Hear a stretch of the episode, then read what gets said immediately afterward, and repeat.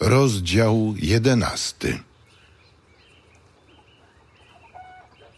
Był pewien chory, Łazarz z Betanii, ze wsi Marii i jej siostry Marty. Maria zaś była tą, która namaściła Pana olejkiem i włosami swoimi otarła jego nogi. Jej to brat Łazarz chorował. Siostry zatem posłały do niego wiadomość. Panie, oto choruje ten, którego Ty kochasz. Jezus usłyszawszy to rzekł. Choroba ta nie zmierza ku śmierci, ale ku chwale Bożej, aby dzięki niej Syn Boży został otoczony chwałą. A Jezus miłował Martę i jej siostrę i Łazarza. Gdy posłyszał o jego chorobie, pozostał przez dwa dni tam, gdzie przebywał.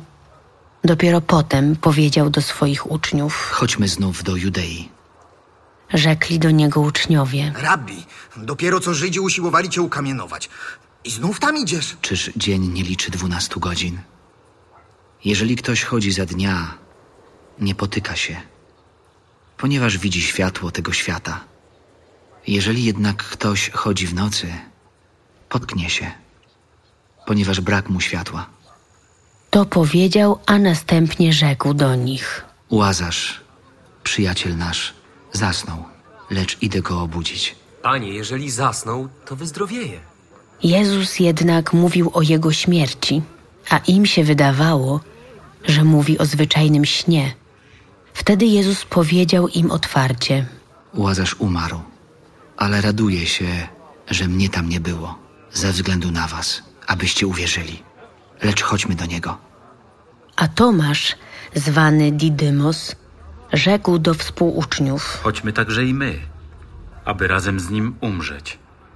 Kiedy Jezus tam przybył, zastał łazarza już od czterech dni spoczywającego w grobie, a Betania była oddalona od Jerozolimy około piętnastu stadiów.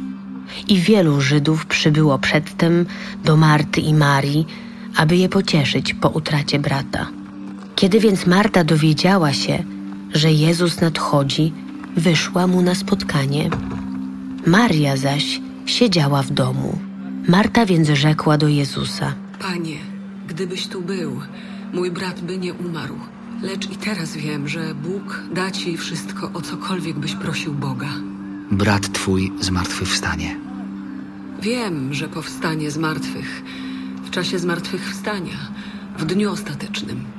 Ja jestem zmartwychwstaniem i życiem. Kto we mnie wierzy, choćby umarł, żyć będzie. Każdy, kto żyje i wierzy we mnie, nie umrze na wieki. Wierzysz w to? Tak, Panie, ja mocno wierzę, że Ty jesteś Mesjasz, Syn Boży, który miał przyjść na świat. Gdy to powiedziała, odeszła i przywołała ukradkiem swoją siostrę, mówiąc: Nauczyciel tu jest i woła Cię. Skoro zaś tamta to usłyszała, wstała szybko i udała się do niego.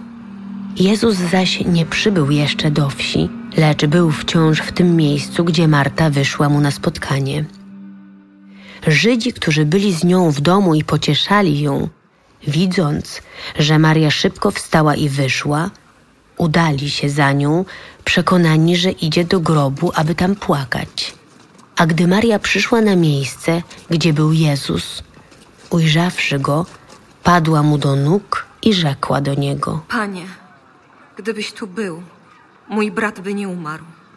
Gdy więc Jezus zobaczył ją płaczącą i płaczących Żydów, którzy razem z nią przyszli, wzruszył się w duchu, rozrzewnił i zapytał: Gdzie go położyliście? Panie, chodź i zobacz. Jezus zapłakał. Żydzi więc mówili, Oto, jak go miłował. niektórzy zaś z nich powiedzieli, Czy ten, który otworzył oczy niewidomemu, nie mógł sprawić, by on nie umarł? a Jezus, ponownie okazując głębokie wzruszenie, przyszedł do grobu. Była to pieczara, a na niej spoczywał kamień. Jezus powiedział: Usuńcie kamień. Siostra zmarłego Marta rzekła do niego: Panie, już cuchnie. Leży bowiem od czterech dni w grobie. Czyż nie powiedziałem ci, że jeśli uwierzysz, ujrzysz chwałę Bożą? Usunięto więc kamień. Jezus wzniósł oczy do góry i rzekł: Ojcze, dziękuję Ci, że mnie wysłuchałeś. Ja wiedziałem, że mnie zawsze wysłuchujesz, ale ze względu na otaczający mnie tłum to powiedziałem, aby uwierzyli, że Ty mnie posłałeś. To powiedziawszy, zawołał donośnym głosem Łazarzu, wyjdź na zewnątrz. i wyszedł zmarły, mając nogi i ręce przewiązane opaskami, a twarz jego była owinięta chustą. Rzekł do nich Jezus. Rozwiążcie go i pozwólcie mu chodzić. Wielu zatem spośród Żydów przybyłych do Marii, ujrzawszy to, czego Jezus dokonał, uwierzyło w Niego. Niektórzy z nich udali się do faryzeuszów i donieśli im, co Jezus uczynił.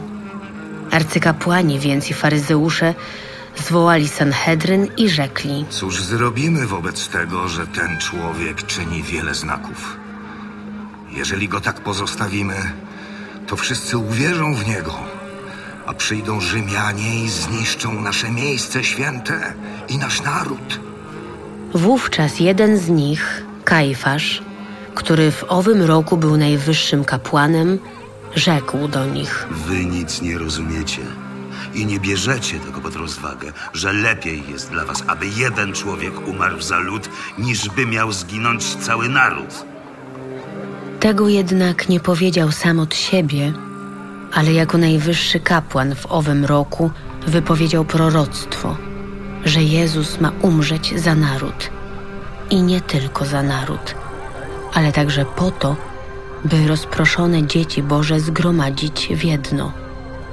Tego więc dnia postanowili go zabić. Odtąd Jezus już nie występował otwarcie wśród Żydów, tylko odszedł stamtąd do krainy w pobliżu pustyni, do miasta zwanego Efraim i tam przebywał ze swoimi uczniami. A była blisko Pascha Żydowska.